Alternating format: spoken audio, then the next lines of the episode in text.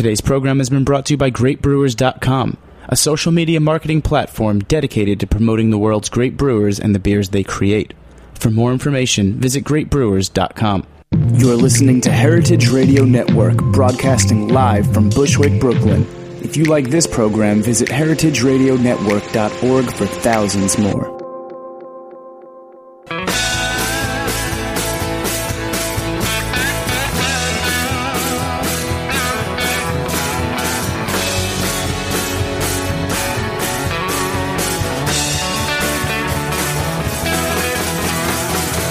Hey, hey, hey, welcome to Beer Sessions Radio on the Heritage Radio Network. I'm your host, Jimmy Carbone. It's July Good Beer Month in New York City, and you're listening to a special episode that we prepared for you on this July 4th holiday weekend.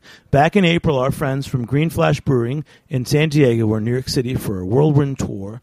We were lucky enough to sit down with the crew for a Saturday morning interview and then took in a guiding tasting at Jimmy's number 43 with Dave Adams, the tasting room manager at Green Flash. And we've got all for you here on Beer Sessions Radio. I'd like to thank our sponsors at GreatBrewers.com, who has always helped to bring this podcast to you, and the 40 member bars of New York City's own Good Beer Seal. We'll be back with our regular in studio show next week, but hope you'll enjoy a day with Green Flash. Welcome to Beer Sessions Radio on the Heritage Radio Network. I'm Jimmy Carbone from Jimmy's Number 43 and the Good Beer Seal, and I'm here with the guys from Green Flash in San Diego. I'm so excited. Uh, we got Chuck, the, the, brewer, Mike and Lisa, the owners, and, and, Dave, who's the tasting room manager from San Diego. They're here at Jimmy's Number 43 to do the Green Flash food and beer experiment with four beers and four tastes. So this is kind of an awesome special day. They're here all weekend. So the first I want to introduce you to Chuck because he's, he's a, a great brewer, and uh, we've had so many good beers from you. It's great, it's great to see you again, man. Good morning, Jimmy. Good to see you. So tell us about some of the, the new beers that you've made, because there's quite a few out here uh, in, in, New York this week.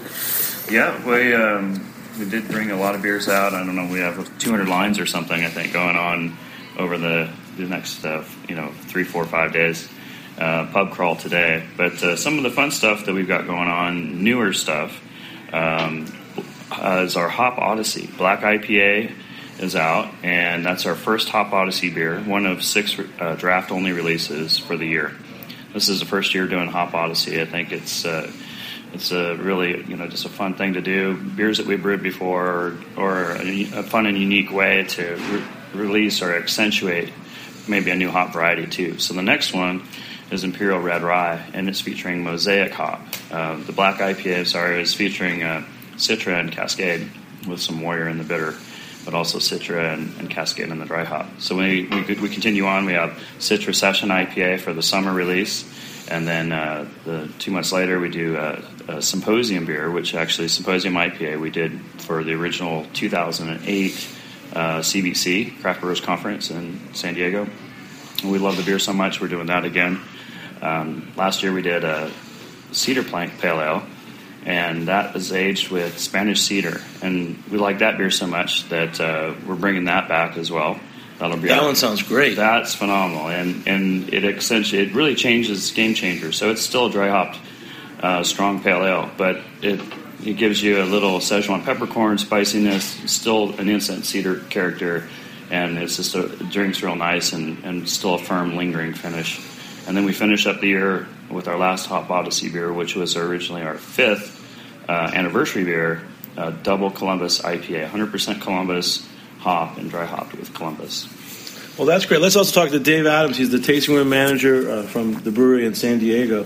Dave, what, what beers did you pick today? You're doing like a beer and food pairing here at Jimmy's Number 43. Yeah, we're going to do a little fun beer and food pairing. Uh, we have Rayon Vert, which is probably the beer that I drink the most out of, out of the brewery. Um, this awesome Belgian pale ale that we do with Brettanomyces. So wild yeast, super funky and earthy and spicy, and it's got some cool citrus notes to it. Uh, it's really effervescent, so it makes it a great food pairing beer. Um, we do it a lot with cured meats, cheeses, things like that. So we're going to do it with. Uh, with some prosciutto today. Uh, should be really nice. Um, we also have Hophead, uh, nice hoppy red ale, red IPA we call it, um, and that one's going to go with a goat cheese um, that I like a lot. Leonora from uh, Spain, from northern Spain. That's really exciting to do. Um, and then after that, we have Palate Wrecker, which is our big home run double IPA, super hoppy, big you know enamel off your teeth bitterness going on. Um, we're going to do that with a, a Gouda like cheese um, that's uh, really aggressive and bitter and has all those cool calcium crystals in them. Um, and then after that, we're moving over to barley wine, and that's going to go with Shropshire, which is a English cheese um, that has all kinds of fun, nutty and fruity characters that go really well with the figs and dates and things like that in the barley wine. Um, and I think we got some some fig jam to go along with it, just to to round things off. So you think that your West Coast style beers do well with food?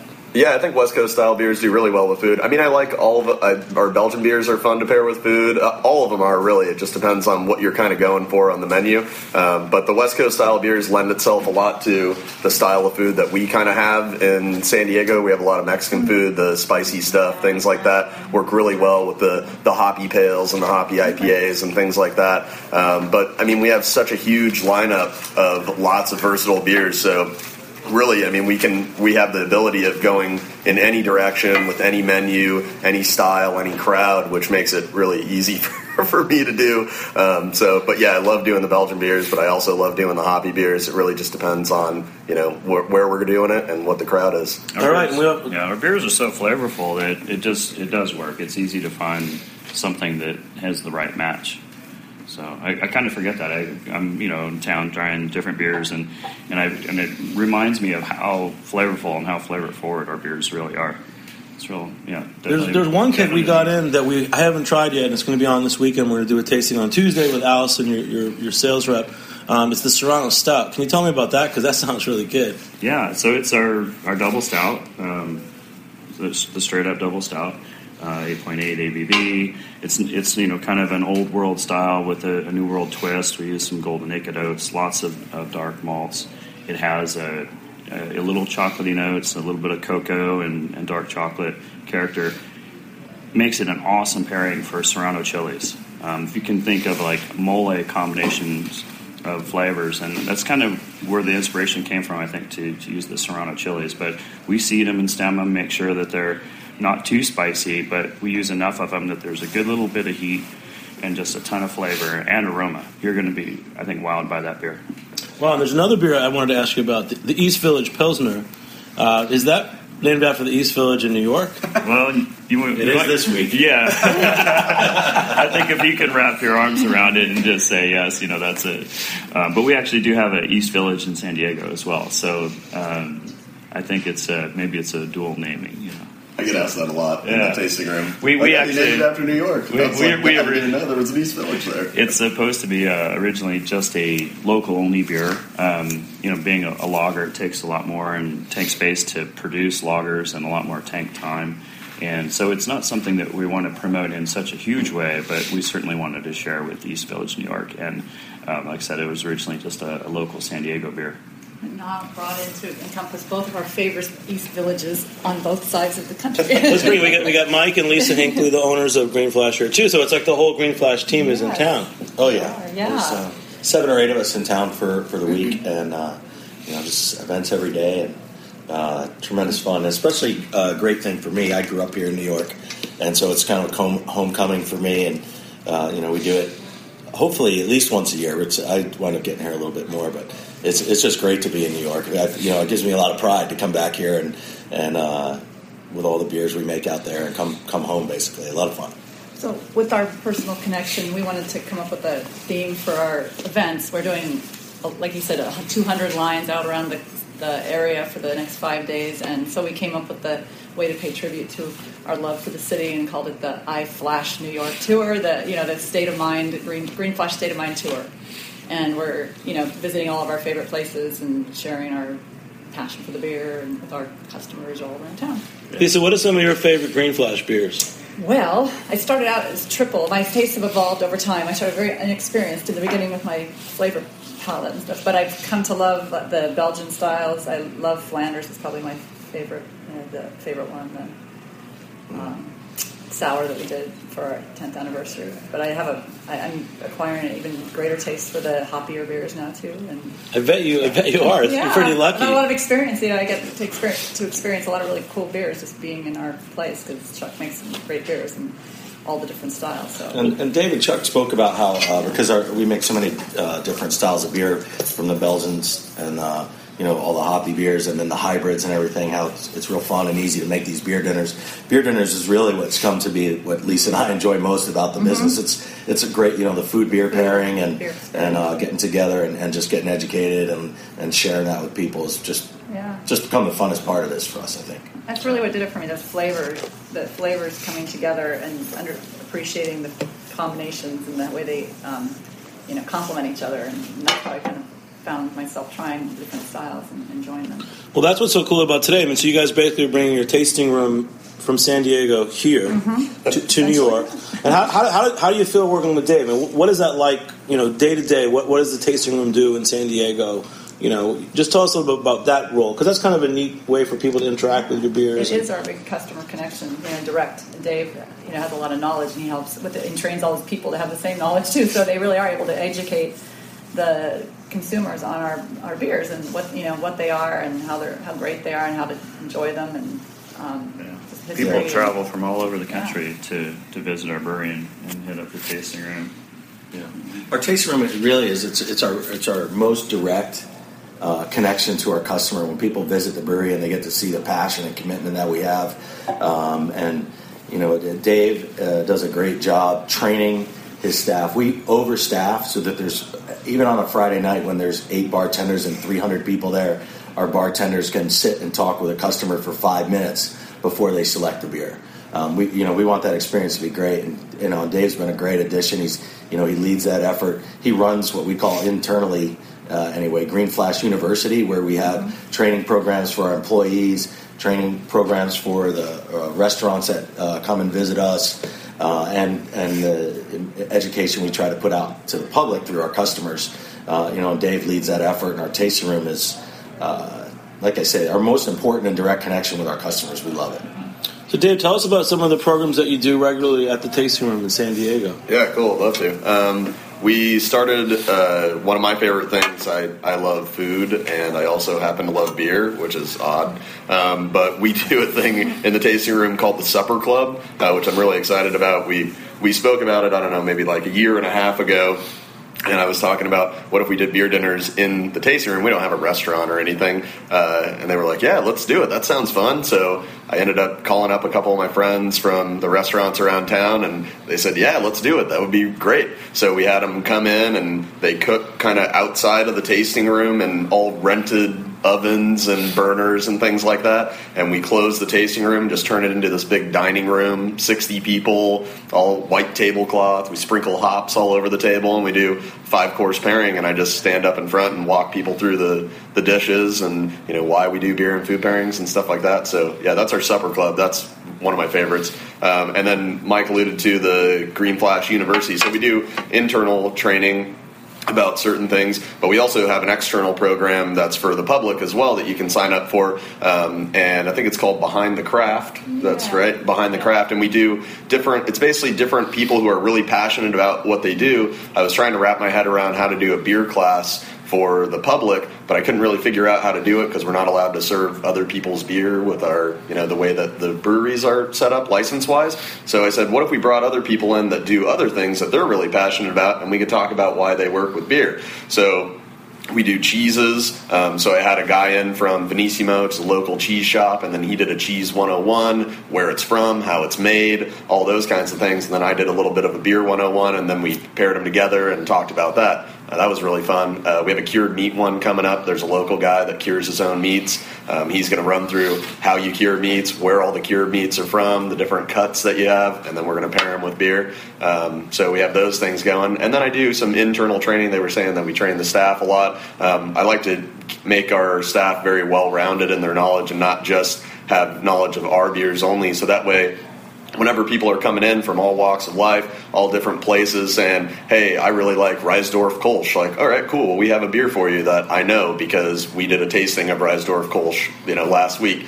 So last time I had them over at my house, we had a Doppelbock and a quad, a couple quads, and that's neither of those that we make, but you know that makes their knowledge more well-rounded, and it just makes them overall better beer people. Um, and they're all certified beer servers, the level one of the Cicerone program, which I'm not sure that any of the other tasting rooms can say. I think that we're kind of leading that effort and trying to keep everybody as knowledgeable as possible.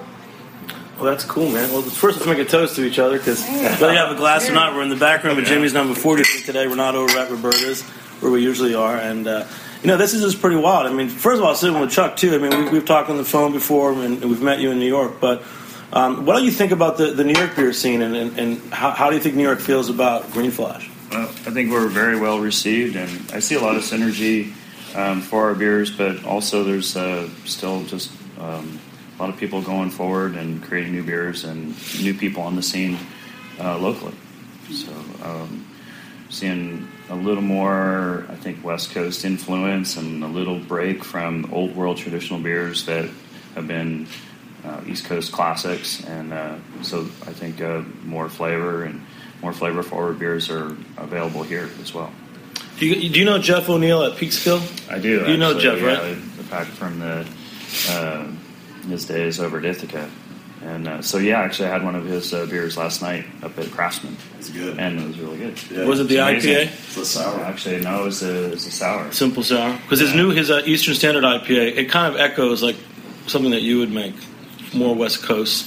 Cer- Certainly, Um, yeah. We're like minded. I've talked to Jeff a lot, and actually, we have a, um a hop supplier in common, which I actually I met with last night. He actually lives here. Uh, just about five minutes from uh, Craftsman up there, uh, Segal. John Segal, yeah. And uh, so I know uh, Jeff gets uh, hops directly from John as well, and he's like the best Cascade hop grower in, in Yakima Valley. Uh, he lives here, but you know still has the, the ranch in, in Yakima and in Grandview.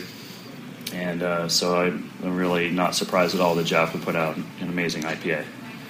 Well, I'll tell you, I'm looking forward to our, our tasting today. We've got lined up that, that Dave picked. We've got first, what is it, the Rayon Vert with the prosciutto.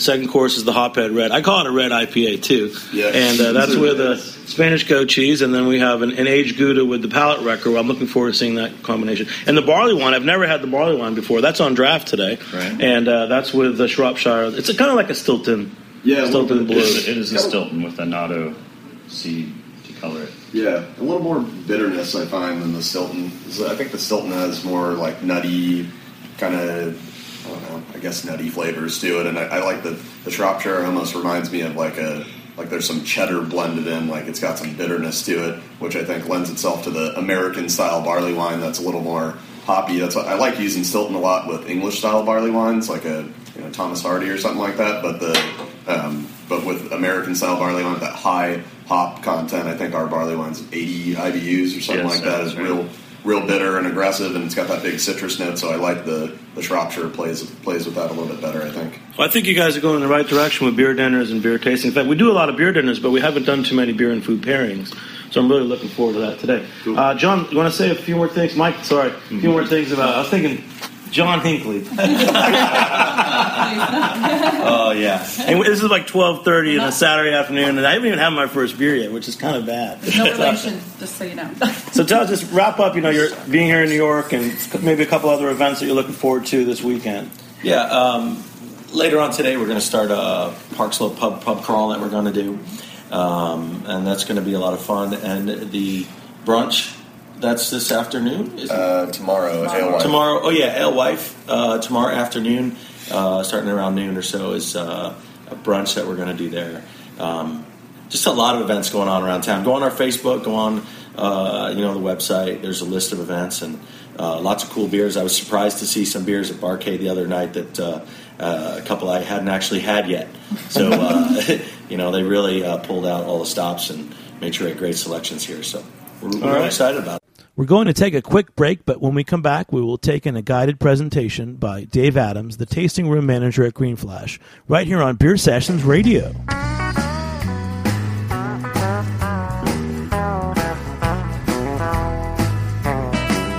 You're listening to Quittin' Time by Pamela Royal on Beer Sessions Radio. Stay tuned for more from Green Flash and Jimmy Carbone.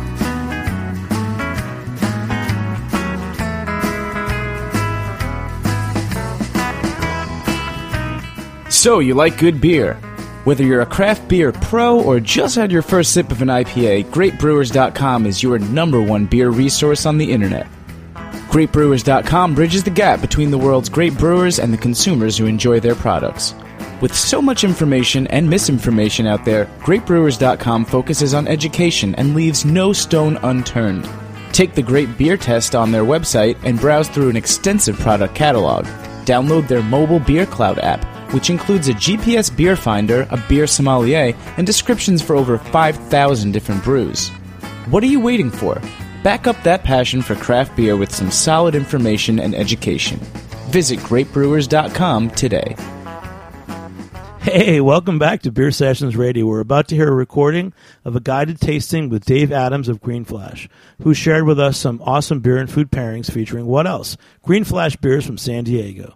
So many craft brewers are paying special attention to the relationship between beer and food and pairing, and it's becoming an art in of itself. We hope you'll enjoy this tasting that was recorded live at Jimmy's number 43 during Green Flash's trip to New York City. Over 21 here. So, uh, alcoholic drink uh, made with yeast. Uh, and usually uses malt or some sugars to ferment it, something like that.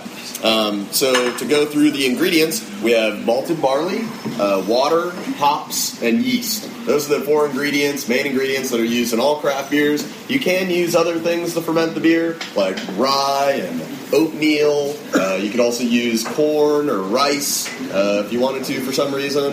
Um, but we use malted barley, hops, water, and yeast. So, malted barley to start. Um, it's a grain that grows out of the ground, and we use a two-row pale malt. Uh, two-row means that when you're looking down at the stalk, there's two little sprouts that come out of it. Um, and then pale is in reference to how much they heat it, because the color of it is very pale.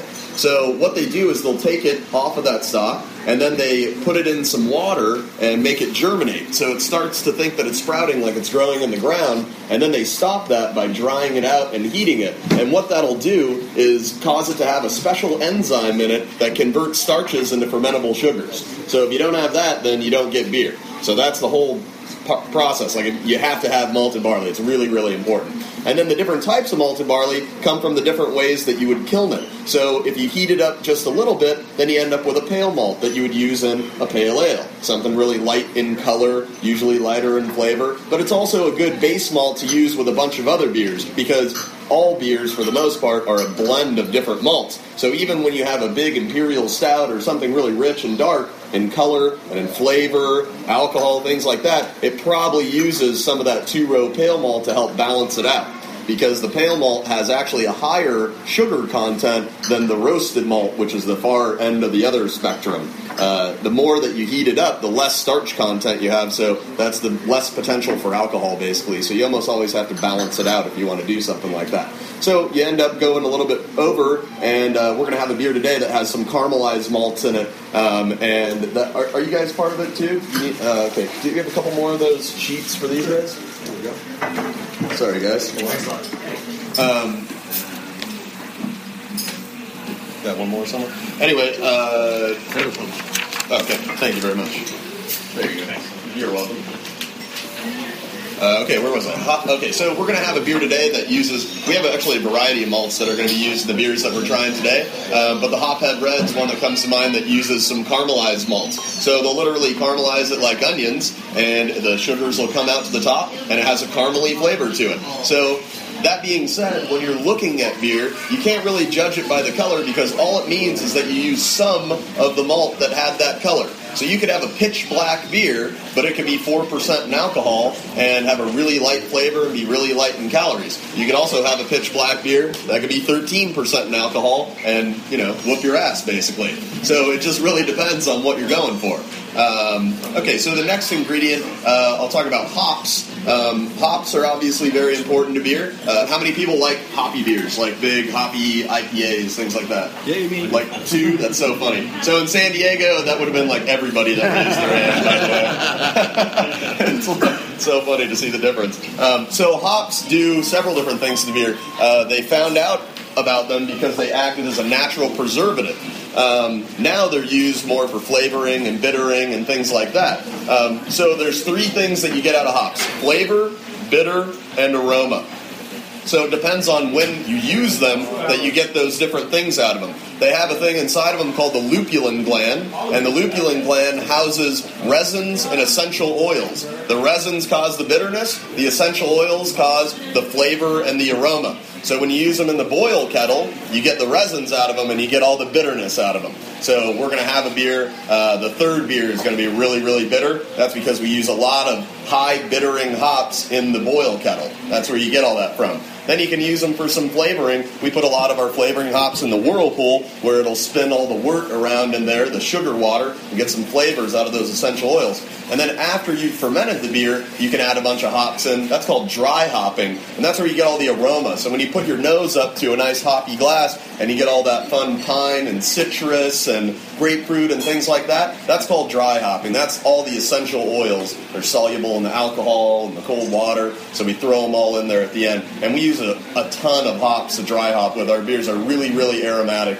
Um, which I love. So we're going to have uh, two beers. We're to have two beers today that are really aromatic. Uh, the Hophead Red um, and well, actually, barley wine too. Uh, barley wine, hophead, and palate wrecker all have a big hop aroma to them, um, so that should be really cool to see. Uh, so water after that, um, water is really important to beer. You have to have water, and it's got to be good water. The cool part about America, though, is that we have not a huge, rich beer brewing culture, uh, especially as far as craft brew is concerned, um, as to where other countries have thousands of years of culture, and they started off using the water straight from wherever their water supply. Now we have reverse osmosis, filtering, all those things, so we can kind of make the water however we want to make it. But back then, it really defined what styles they were brewing. Uh, in Pilsen, they had really soft water that was great for brewing light lagers, Pilsners. So that's why they started making that. Um, over in England, they have gypsum in their water, which is great for English pale ale. So it really just lent itself to making those certain styles of beer. But now in America, we have filtering, and we've only had craft beer for the last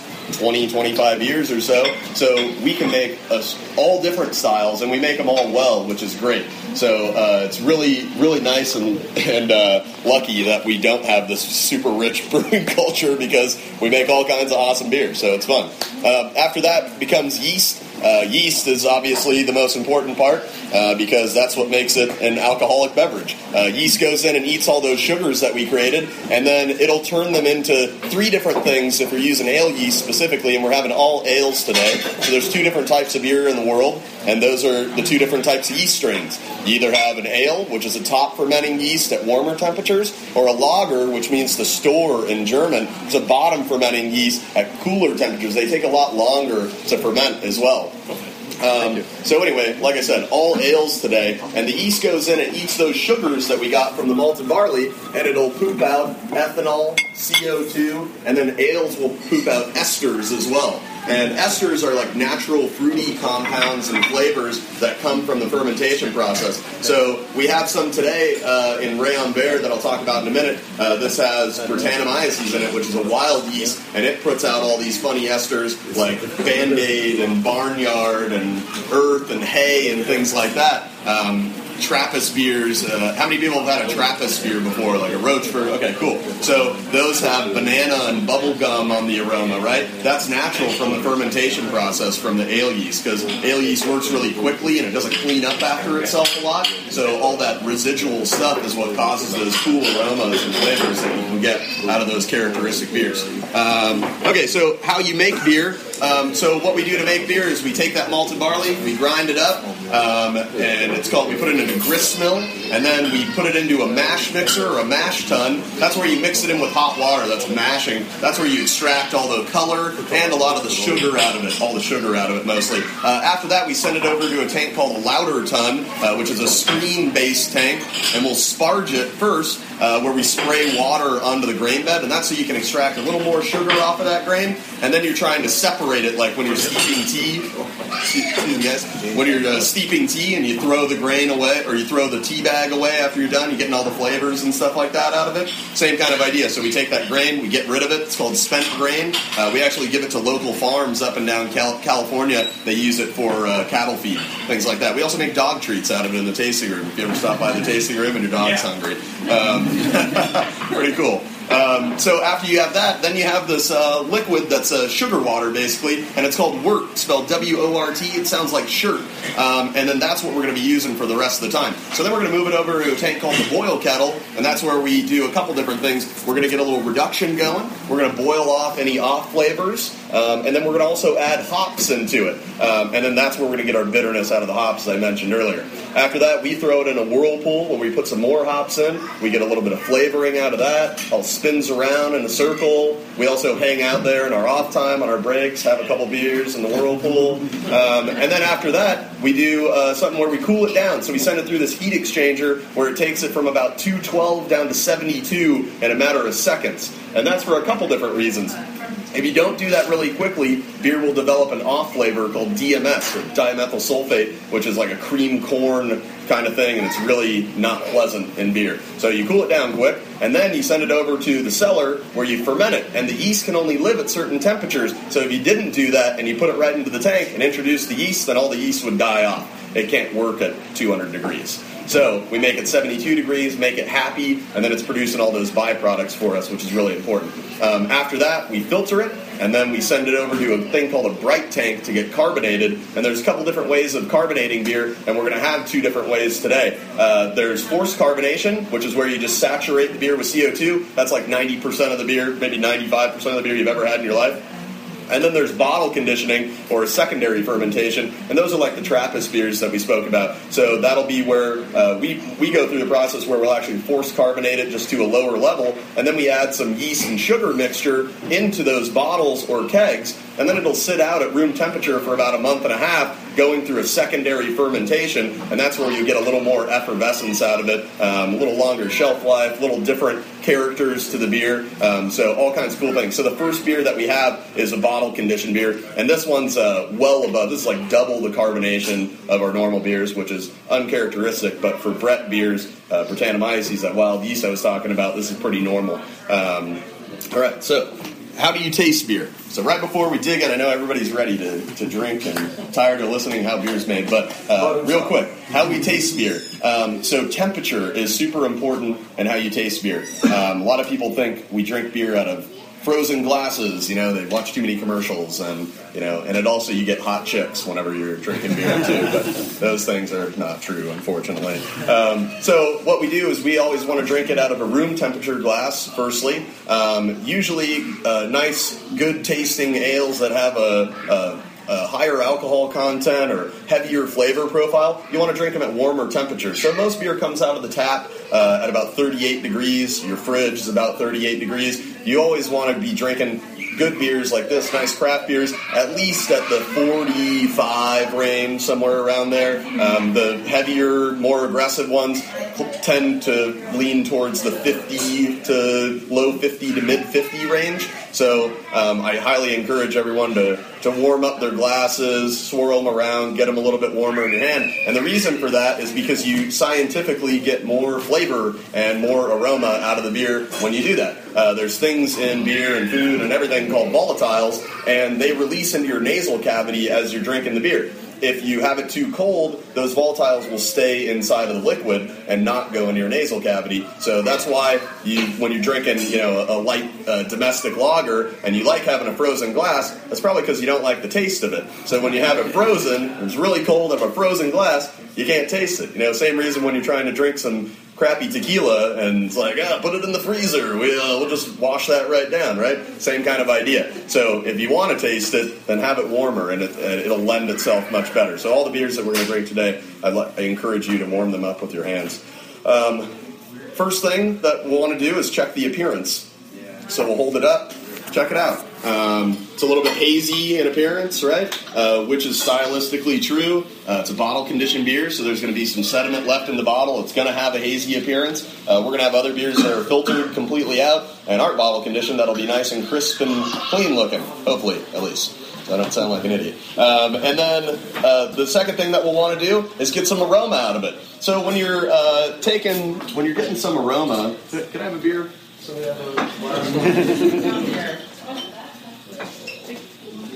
Thanks. Thank you. Okay, cool. We're, we're safe now. Um, so when you're getting the aroma out of the beer, um, a lot of people's first inclination, first instinct to do is to go. And the reason why you don't do that is the same reason that dogs don't do that, because it'll just dry out your nose. So you want to take short, concise breaths. So I like to just take a little breath in, pull it away, breathe out, little breath in, pull it away, breathe out. Just keep doing that over and over, and try to get as much as you can out of the aroma. And just think about flavors that you've had in your life. Think about your childhood. Think about foods that you've eaten in your life. Maybe it reminds you of running through an orange field. Who knows? You know, there's all kinds of fun things. Maybe it reminds you of eating the ham and cheese sandwiches before school with your mom, hanging out. You know, just it totally depends. There's all kinds of fun things that you can get out of it. Um, for me, I get a lot of uh, citrus from the hops that we use, but I also get all that barnyard and hay and, and funk, um, medicinal notes, things like that. That all comes from the Brett strain that we were using, like I was talking about. Um, so, and if you have problems getting aroma out of it, if, if the aroma is a little bit lacking for you, just give it a little swirl. Give a little swirl. It'll agitate it for you. Then you'll get some more of that aroma. It'll kind of release those for you. Um, okay, after that, let's see, what order did I put it in? Flavor. So then you're going to taste it. So go ahead and take a little bit in your mouth. We're kind of going to be getting two things out of this one.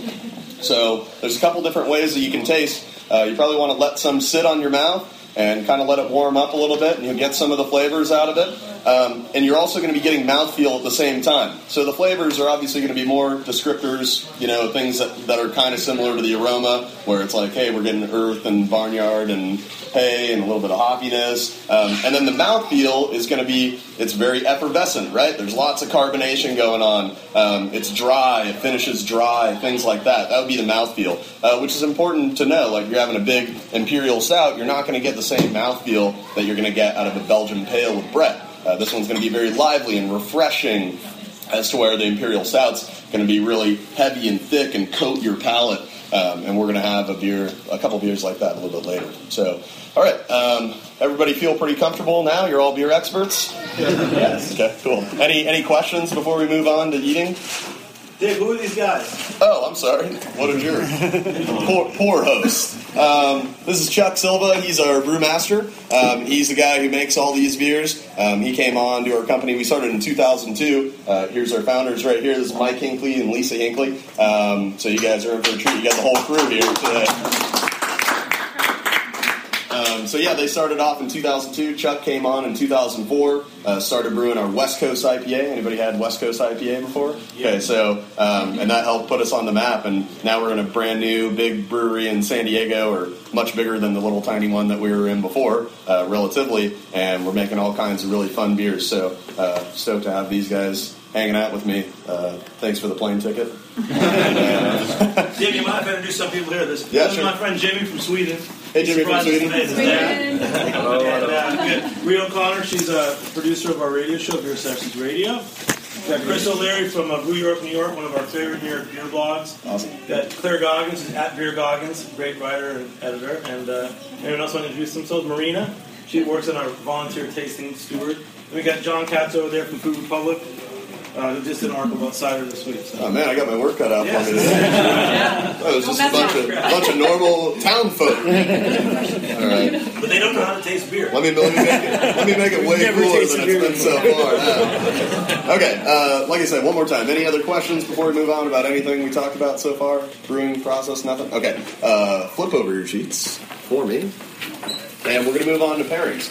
Um, so, as far as a little bit of beer and food pairing theory, um, I like to keep it simple, but I like to really match intensities is really important, I think. Um, so, if you're having a big imperial stout, you need to have something that's really, really aggressively flavored. If you're having something light and spritzy, you need to have something light and spritzy that goes along with it. Um, so, really trying to match intensities is step one. Um, then, secondly, you want to match the flavors that are going on in the beer. Um, there's a lot of flavors that lend itself beer beer to food are very very similar to each other. They have lots of really similar flavors. Um, the bitterness in beer, the earthiness in beer, the nuttiness in beer. Um, so pairing those up is always nice to do. Um, and then, you know, course specific and crowd specific. You know, maybe some places you're not going to do pizza and beer. Maybe some places you're not going to do duck liver pate and beer. So it just really depends on where you're at and what you're doing and what you're trying to accomplish. So uh, we have some really fun stuff today. So the first one, I really like salty uh, cured meats with Rayon Vert. Um, I think the salt works perfectly with the effervescence and the Brett that's in the beer, the earthiness that goes along with it. Uh, so we have a cool uh, slice of prosciutto for you to start off. Um, it's Italian cured ham.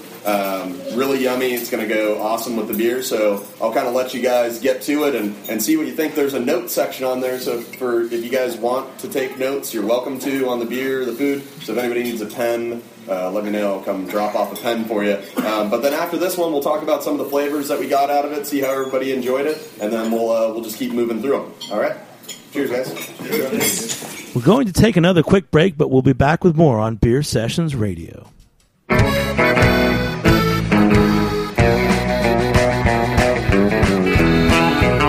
This one's called Sweet Talk by Pamela Royal on the Heritage Radio Network.org. Stay tuned for more beer sessions.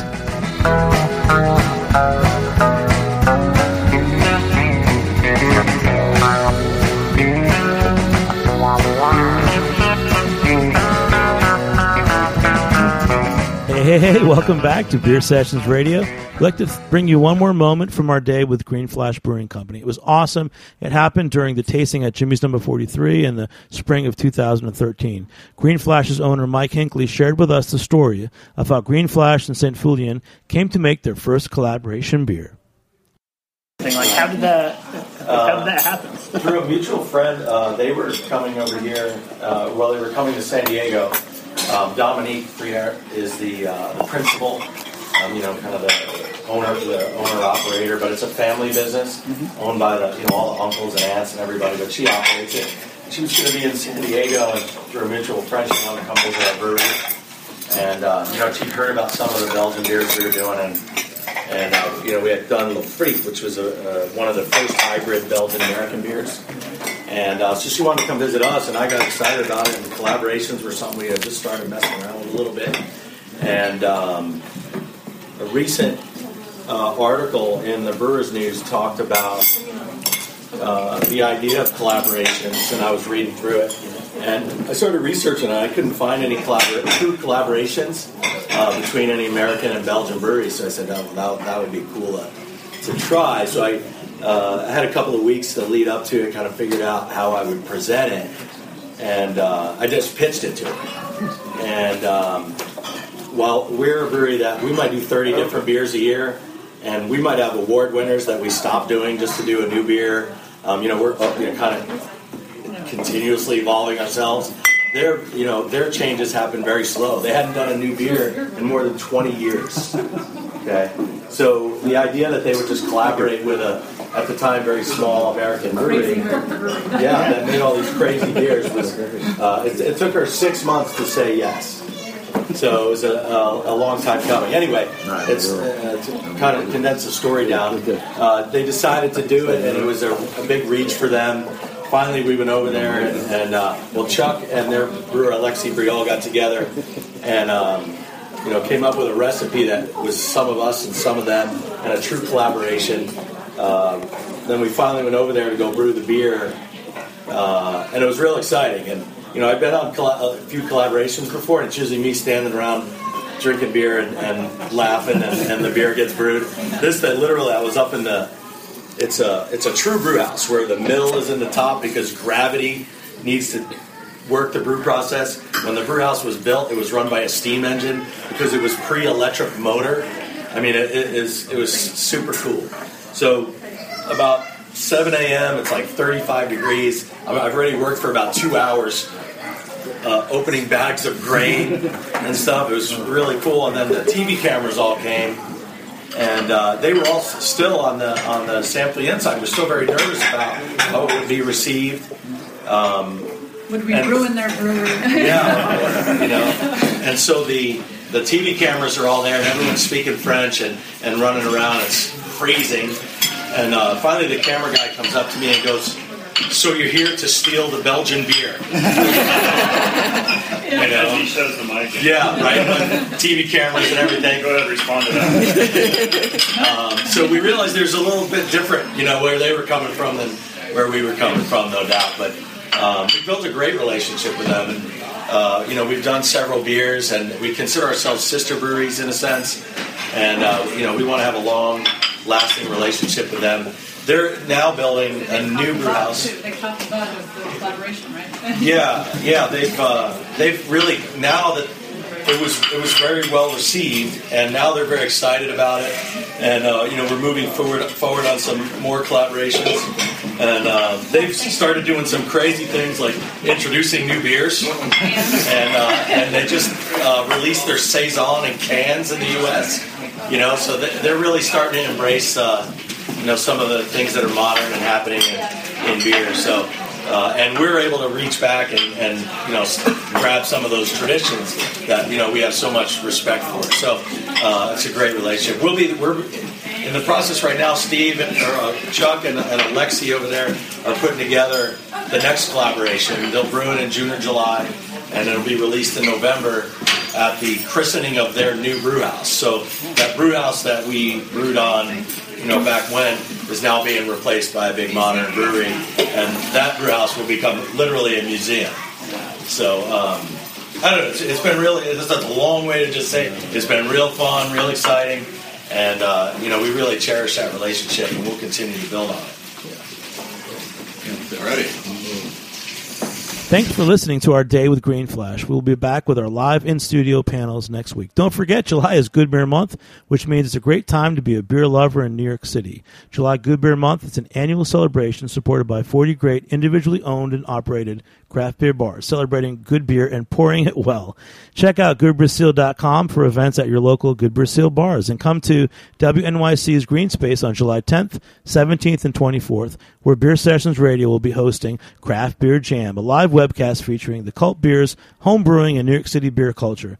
Tickets are on sale now, and you can find the links at goodbeerseal.com. I'd like to thank all the guys and gals at Green Flash Brewing Company who helped to organize tonight's episode, and thanks to greatbrewers.com who make this podcast possible. Thanks to our engineer, Joe Galarraga, our producer, Brie O'Connor, and our coordinators, Justin Kennedy and Maggie Seiden. We'll see you next time on Beer Sessions Radio.